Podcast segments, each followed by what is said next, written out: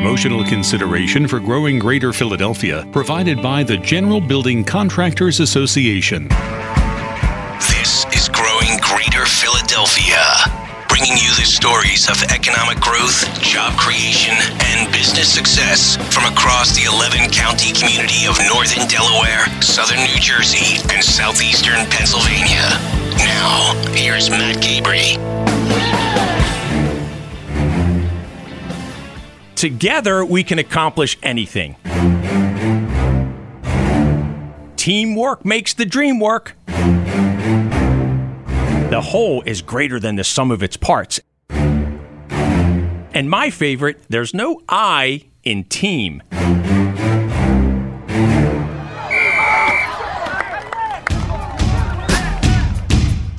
Now, you likely recognize these common phrases that oftentimes are used to promote the notion of working together to reach a collective goal. We are taught as kids and throughout life that collaborating with others delivers greater success than if we operate in isolation. In life and in business, no matter how independent a person may be, we actually need others to help us accomplish our goals and deliver on our visions in one way or another a specific skill set, a new perspective, bouncing ideas off one another, a problem solving session that we do together. It's all part of running a successful business. And by its nature, successful businesses operate in a collaborative ecosystem. And on this episode, we take a look at two businesses that exemplify how teamwork truly does make the dream work. Those were the three key triggers that led us to being excited and going all in. And that excitement that Evan Brandoff just mentioned is the foundation for a revolutionary startup known as LeagueSide. This company not only employs teamwork in their business practices, they actually help children learn the importance of working together. Evan and his co founder, Zubin Teherani, share with us just how they got the idea to help community youth sports leagues get sponsorships to fund their operations and how they help other businesses from around the world connect with their target audiences at the neighborhood level. Here, Zubin explains what LeagueSide is all about. Yeah, so what LeagueSide does is we help regional and national companies like Post Cereal, Chop, and Chipotle sponsor youth sports leagues at scale. So you're probably familiar with the local pizzeria or local dentist sponsoring the, the local little league. What we do is we take this fragmented market of youth sports leagues and make it easy and effective for regional national companies to sponsor leagues as well. Are some of those companies who are still involved in supporting the youth sports the local mom and pop pizza shop because I do love walking into a pizza shop and seeing you know kind of the plaque with the photo of the little league baseball league team on the wall. Yeah, absolutely. What LeagueSide does is we're coming in and adding additional sponsorship dollars to these organizations. So not replacing the local mom and pop, just making these regional national companies more local as well. And ultimately the cost of youth sports is rising exponentially across the country leaving tons of families and kids on the sideline. So these dollars that we're bringing back are not just effective marketing for these companies, but also helping lower those costs so more kids can play. And really enhancing the opportunity for national brands to complement and be part of youth sports the same way that the local dentist office or the same way that the local printer or pizza shop has been historically for decades, really, and allowing those youth sports leagues to even excel further. You guys have a really interesting story, and I want to hear more about that. Evan, I want to turn to you for a moment and learn a little bit more about that moment where you and Zubin came together and said, you know what? There actually might be something here. And that that kind of seed that was planted that blossomed into what today we know as LeagueSide. yeah. Share with us a little bit about that. Zubin and I were both part of a fellowship program called Venture for America. It's a two year fellowship program where you go to a city essentially that's not New York or San Francisco to work for a startup company there to see what it takes to be an entrepreneur and also create jobs in that developing city as well. So Zubin and I were both fellows. Zubin did his fellowship in New Orleans. I did mine in Detroit. We met through a five week training program before we went to our respective cities and immediately hit it off. And kind of had this moment where we're like, we're going to start a company together. Nice. then we went to our respective cities and for the next year and a half just bounced terrible business ideas off of each other. There was a idea for cutting the line at restaurants, a stock market for professional sports teams and leagues.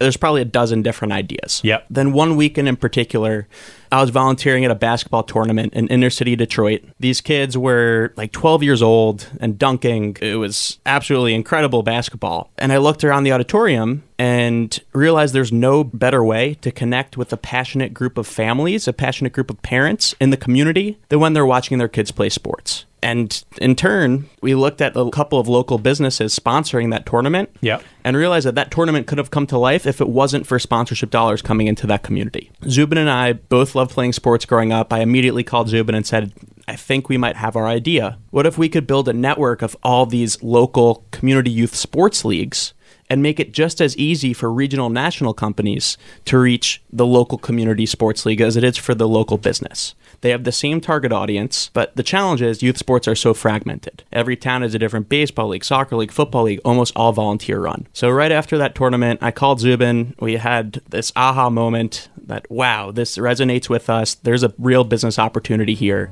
Let's go for it. And we never looked back. Getting kids involved in sports early it helps them expand into being a responsible adult. It's a great way for kids to learn life experiences.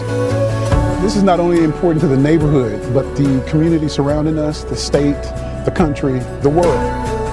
That's a clip from a LeagueSide video highlighting their sponsorship campaign with a global vacation rental company known as HomeAway. And it helps to really illustrate the ripple effects of LeagueSide's work on youth sports. Regardless of gender, geography, ethnicity, or financial status, youth sports help children develop social skills, coordination skills, self confidence, and so much more. In short, youth sports are vital to a child's development and the technology and vision of LeagueSide's model is bringing much needed funding provided by sponsors to youth activities in communities across the country. It's an efficient and effective concept that delivers success for all. Sponsors reach their target audience. Youth leagues access funds to operate and prosper. And most importantly, kids of all ages can develop team building life skills that will help them grow and learn personally and professionally. Evan, so you're in Detroit. Zubin, you're in New Orleans. Nice draw. I'm trying. you uh, you're focused on your respective projects through Venture for America, and for about 18 months or so, it sounds like you're bouncing these wacky ideas off of each other, and that's generally speaking through a text or through an email or through a phone call. All the above. Yeah. So where I'm going with this is Evan walks out of this basketball tournament in Detroit. He's really inspired. He has this, I think this might be it moment, and he calls you. What was your reaction when Evan kind of presents this idea? I think what makes Evan and I such a good duo is we argue a lot, both over ideas, we poke holes in each other's assumptions, all the above. So the first thing I started doing is poking holes in the assumption. Are we going to be able to convince these regional national companies that sponsoring youth sports leagues is effective marketing? And then on top of that, are we going to be able to coordinate and work with all these volunteers across all these organizations to actually launch these campaigns at scale. And Evan and my startup route said the best way to answer that question is just start talking to people. So Evan was heavily involved in marketing at his previous company, and so he started talking to some of his marketing contacts. I was also on the biz dev side at my company in New Orleans, started talking to some of my contacts, mm-hmm. and then going and calling our parents and who were volunteers at youth sports leagues, talking to the to the local leagues in the area. Evan came down to visit me, and we went to a, a local youth sports leagues in New Orleans. So what started with an idea, we basically made a list of these are all the questions, here are all our assumptions. What's the quickest way from A to B to validate or invalidate each of those things? I love that approach. You basically were doing a little bit of impromptu market research to see if there was anything to this wacky idea that Evan kind of put on the table for exploration. And I'll take it a step further. Market research is great and necessary, but I think something we did well is we created an MVP, a minimal viable product, and went for it. oftentimes in entrepreneurship, you see people spend too much time on building the perfect product. Mm-hmm. We kind of just went out and started selling. We started talking to brands and selling youth sports sponsorship campaigns to see if a regional or national company would buy it. So that's exactly what Zubin was saying, not just talking to marketers in a sense of, do you think this is a good idea? Right. But actually seeing if they would give us dollars in order to sponsor youth sports leagues. So, what was the first kind of moment that you realized that there's something here? Was it a, an investment by an unexpected advertiser or sponsor who said, Yeah, we'll do this? Or was it some other trigger that caused you to say, All right, now we're getting some traction? I think it's a combination of both. So, one of our first clients ever was Smoothie King. And when they started out with us, they spent a minimal amount sponsoring one organization. And what really proved and validated success for us is they went from that one organization to the next season sponsoring about 10 organizations in four markets. So for us, it was a aha moment where it's youth sports sponsorships is typically thought of nonprofit donation, give back to the community. Right. But there was an actual marketing ROI that convinced them that, hey, we're not only going to run in this one league, we're going to scale this regionally. Let me turn it around a little bit and play devil's advocate with you because I can absolutely see a value from a in-house marketing person or an agency representative for a large corporation like a Smoothie King, like a Nemours, or other kinds of a post cereal company, for example. Part of the challenge I would expect, and I'm curious to hear if you encountered this, is and you identified this a little bit as well, Zubin, is the other side of the equation, which is how do we really convince these grassroots, community led, volunteer driven youth sports organizations to engage with us and not be kind of like suspicious about who we are and what we're trying to do? Mm-hmm. Evan, did you encounter some of that? It's funny that it's a common question we get, so you're spot on. Our mission is to make youth sports more accessible. Half the money we make goes directly to these youth sports leagues to lower the cost for kids to play. So our retention rate with leagues that we work with is 99%, where they are so excited to be able to work with LeagueSide, get additional sponsorship dollars. Plus, these kids feel like the pros when they have these big name brands on their right. jerseys and signage at the field. That is something we were nervous about in the beginning, but it couldn't be better received by people in the community. Yeah, leagues still tell us what's the catch. This is too good to be true. This is amazing. So that's the great validation we've had on, on the league side so far. That's great to hear. And I want to come back to that moment in, I guess it was late 14 or early 15 when you guys arrive in greater Philadelphia and you find yourselves working out of, I guess, the offices of First Round out in West Philadelphia, right? Yep. 4040 Walnut. Yep. Mm-hmm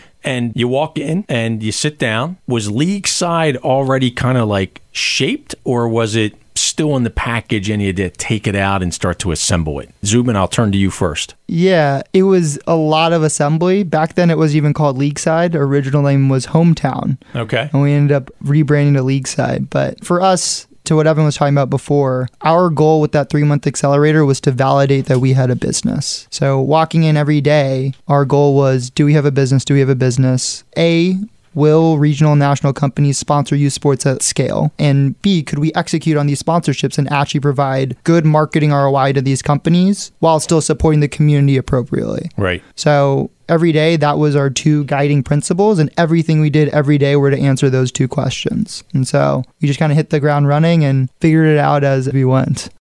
Evan and Zubin have ambitious plans for growth, and you can hear our full conversation with them online 1210wpht.com slash select. Next, one construction company is all about building strong bones. Philadelphia region has over 3 million skilled workers in virtually all occupations and industry sectors. Our diverse workforce contributes to the success of regional, national, and international companies throughout the community. For more information on Philadelphia's workforce, visit selectgreaterphl.com or listen to the Growing Greater Philadelphia podcast at radio.com. Drexel University was founded in 1891 and is one of the region's top 10 private employers with three campuses in Philadelphia. Learn more about Drexel University at drexel.edu or call 215 895 2000. Hey, everybody, it's Matt. My team and I at Select Greater Philadelphia are so proud to bring you the growing Greater Philadelphia radio and podcast program. These amazing stories of business success and economic development and transformational projects, well, they're really inspiring, and we hope you agree. I want to thank the team at General Building Contractors Association, also known as GBCA. Without their belief in us at Select Greater Philadelphia and their highly engaged support of this podcast, we could not do what we do every day to showcase the business assets of our 11 county community. The expert construction professionals who are members of the GBCA are literally helping to build the future of Greater Philadelphia. Learn more about all that GBCA does to advance the commercial, industrial, and institutional construction industry by visiting gbca.com and join me in thanking General Building Contractors Association for believing in us at Select Greater Philadelphia. With a history of more than 130 years of service across the greater Philadelphia community, PECO has a long standing commitment to a culture of excellence. At PECO, we strive to advance smart energy solutions to provide safe, reliable, affordable, and clean energy and energy services to our customers and the communities we serve. Learn more about PECO at PECO.com. This is growing greater Philadelphia. From the city to the suburbs, stories about how our region is thriving and transforming. Collaboration is key in everything we do, and that's especially true in the construction industry. A bridge, a roadway, a building, they cannot be designed and constructed by just one individual. Multiple firms and many teams come together to take an idea from concept to reality, transforming it from a vision to a blueprint to a physical brick and mortar type of structure. We'd be nowhere without our people. As president of O'Donnell and Naccarato, Tony Naccarato is part of a team of creative structural engineers who provide the glue that bind together the skilled laborers, architects, and others who deliver on a project. With deep roots in greater Philadelphia that date back to the 1950s, Tony explains how his company has maintained success over time. Yeah, again, we have the benefit of being here and being here for so long. We've become a go to consulting firm for many architecture firms that are located in the Delaware Valley. We've We've also partnered with many architecture firms that come from outside the region. They have a national practice and they have a client that's coming into the area or expanding into the area or a hospital yeah. that's going to be built or a healthcare facility. So we're thrilled to be able to be in places like Camden mm-hmm. where we've designed Subaru's new headquarters. Oh, cool. It's right. going to bring all those jobs into Camden, into downtown Camden.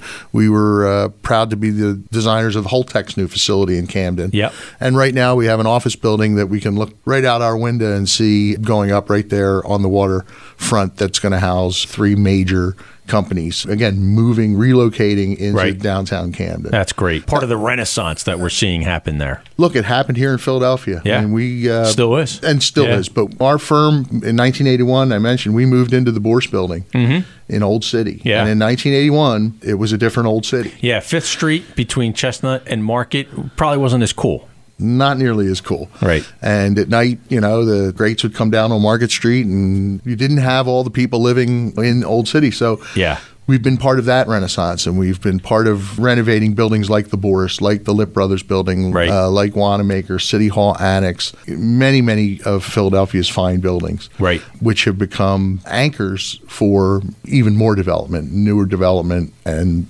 what we've seen over the last 10 years in particular this residential boom. Hmm. All of the different apartment buildings and right. condominium towers that are bringing people back and living in center city proper. Yeah, that's right. That's exactly right. Yeah. If we're not number one, we're right up there. We're there. For sure. But I also recognize that, you know, you've done work in King of Prussia, at the court of King of Prussia, mm-hmm. down in Wilmington, Delaware, the Brandywine Town Center.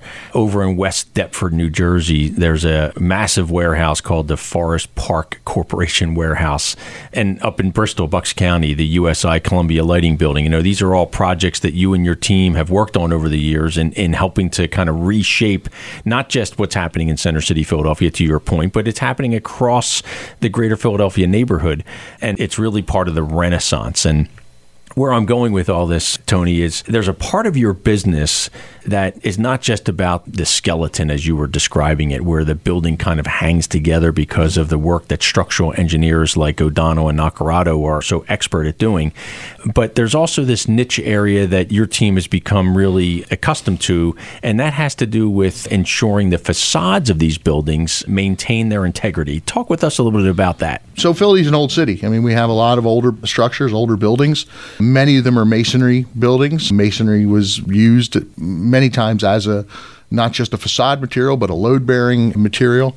And uh, over time, older buildings in particular, you get some wear and tear. Mm-hmm. Weather and water and pollutants in the air all combine to create conditions that are oftentimes cause masonry and masonry components to degrade a little bit. So it's incumbent on owners now, building owners, to have their facades evaluated on a five-year basis. Okay. and uh, Yeah. that's a law that was put in place, I guess, about ten or ten or eleven years ago. Yeah. And uh, we seized on that opportunity. We had already been doing the work, and we thought, well, this is a, a great opportunity to help building owners and clients, existing clients and new clients, to make sure their facades are safe. Sure. Uh, to make sure their facades aren't degrading because of mortar joints that are open or caulk joints that have failed. Any and- number of reasons, and, really. windows Yeah. that are leaking. Yeah. And uh, give them kind of a, a snapshot or a playbook, if you will, Yeah. as to how to maintain. Because Yeah. it's not just finding the problems, then it's how do we then move forward and actually help them to fix those, those Yeah. problems and those issues. It makes so much sense, and it's one of those things that we often take for granted. You know, you walk by a building and you think, of course, it's safe. It's not going to fall or have some sort of uh, issue. So it's a really worthwhile, clearly, procedure that you and your team do. And, and again, it's one of those things that those of us who are listening and are thinking about the structural engineering space kind of take that stuff for granted. So thank you for doing that service. Well, yeah. We're happy to do Yeah. it. And look, one of the things that makes our city great is the mix of the old and the new.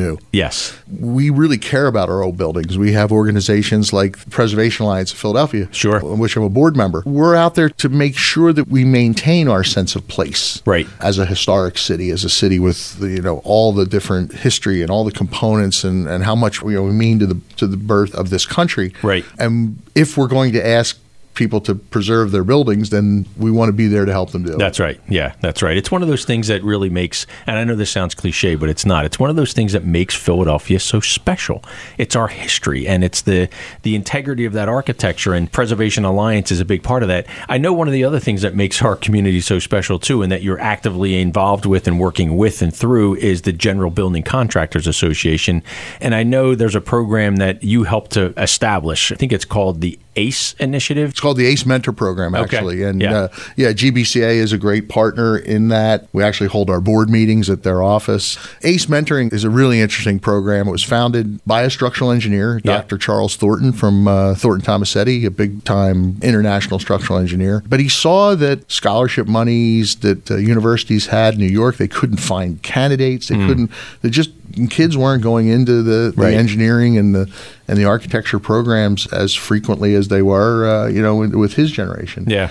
And uh, he saw a need for our industry, and he also saw a need to help attract different folks. Yeah. And in particular, inner city folks, Yeah. inner, inner city kids that maybe didn't grow up in the industry like I did, didn't have the opportunity to learn at Right. a very young age all the benefits that a career in the construction industry has. Yeah. And that goes from every gamut, not just professional, but also the trades Sure. and people that, that are actually putting the buildings together. So ACE really tries to fill that void and to bring together professionals, Yeah. volunteers from firms all throughout the city and beyond with inner city high school students, students here in Philadelphia, a couple of the other suburban areas around Philadelphia. And Yep. I would say there's probably somewhere between four and 400 and 450 students actively being mentored right now through this program. And Wow. GBCA is a great partner in that, as well as the AIA here in Mm-hmm. Philadelphia and so many other firms and the schools that have engineering programs and architecture programs. So, ACE, for those who may not be as familiar, architecture, construction, engineering. That's it. And the fact that there's about four to 450 young people who are being mentored through the ACE program is really incredible. I wouldn't have guessed that many. And I love the concept that you were just spelling out that many young people aren't exposed to any of this. It all depends on their environment and the opportunities that they're provided throughout their young lives in elementary school, middle school, high school, of different tracks and different paths that they could consider pursuing. So, to your point a moment ago, just creating the awareness Right. that there's something that they could accomplish in the construction or engineering or architectural space is really special. And Tony, where I'm going with all this is what do you tell a young person that you meet and that you're mentoring about what you do, what they could accomplish, especially when it comes to being an entrepreneur? Because that's really what you are and what your dad is and what Seymour was and what Bill O'Donnell is as well. And, you know, it's you're running a business. It just happens to be in the architectural and structural design space as well. And I'd love for you to share with us how those conversations with young people flow. yeah, and look, some of us are entrepreneurial and and some of us want to just go to work and, and work for someone and, and do their job. And again, I think through the example of my father, I've always gravitated towards the idea of, you know, not just doing engineering, but being able to bring the business of engineering to fruition and to expand our business and to make it better. Mm-hmm. I think what I basically tell students is look, if you're going to go into engineering, be the best engineer you could possibly be. Do learn everything you could possibly learn and really be that sponge. Yeah. But don't forget that you have to communicate with people, Mm-hmm. both written and verbal. Right. You know, they joke around about the engineer has the pocket protector and Yeah. we're always looking at our shoes and we have some stereotypes I think that are you know not that far off. Sure. And I've always strived to never be that engineer. We have to always have good, strong relationships with our clients. And that takes just being a person, being a, you know, interested, caring about that person and that person's needs and what it is you're going to try to solve for them. And I think a lot of it comes with just the experiences that when you start young, you're maybe not interacting with a lot of people outside your office, but then all of a sudden, as you get a little bit older, uh, a little bit wiser in the business, you start to interact with peers in other firms, and leadership qualities come out. And the people that demonstrate that they want to lead and they want to be a leader in our firm, given that opportunity. And I'm proud to say that right now we have 12 partner principals. We're Mm-hmm. very much focused on it's not just the names on the door, it's all Right. the people that are participating. We have an ESOP ownership structure. Oh, cool. Which uh, really, I think, has helped us culturally make the jump from an entrepreneurial firm, two guys, to Yeah. multiple people. And Yeah. it's allowed us a great platform for ownership transition Yeah. because of the tax benefits associated with it. Yeah. So you mentioned ESOP, but share with us a little bit more. What does ESOP actually stand for? ESOP stands for Employee Stock Ownership Plan. Okay. And it's essentially like a retirement plan, but the ownership of the company, when my dad and Bill O'Donnell retired, were moving towards retirement, a good portion of the stock that they were selling was sold, basically put in trust for the employees. Mm-hmm. And so the firm is about 60% owned by the employees. You can hear how their ESOP program has helped foster growth and deeper engagement across their team by tuning into our full interview, 1210wpht.com slash select.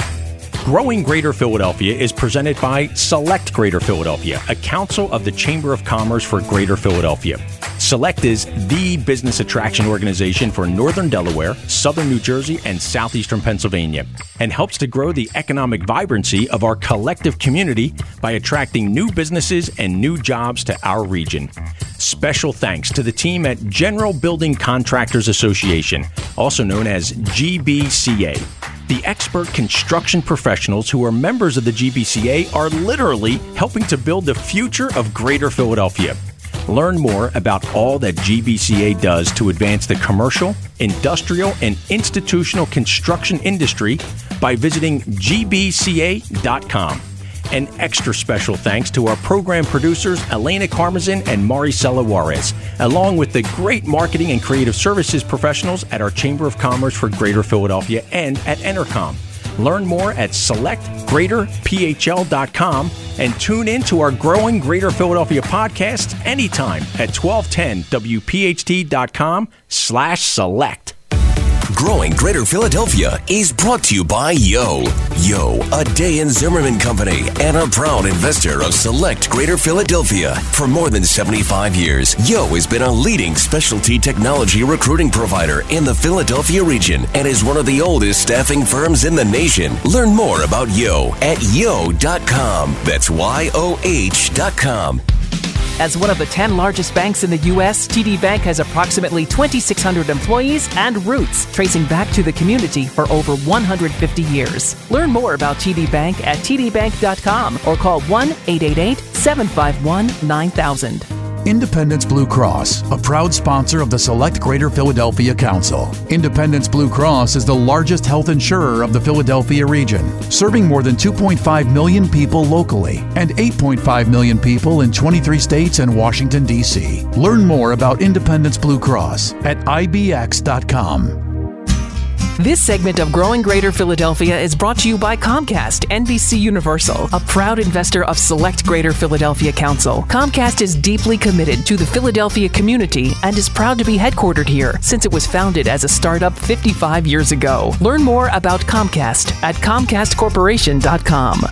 First hospital, the first medical college, pharmacy school, university, private biomedical research center. Greater Philadelphia is a region of firsts. These milestones have produced a spirit of collaboration that continues today. For more information on collaborative projects in Philadelphia, visit selectgreaterphl.com.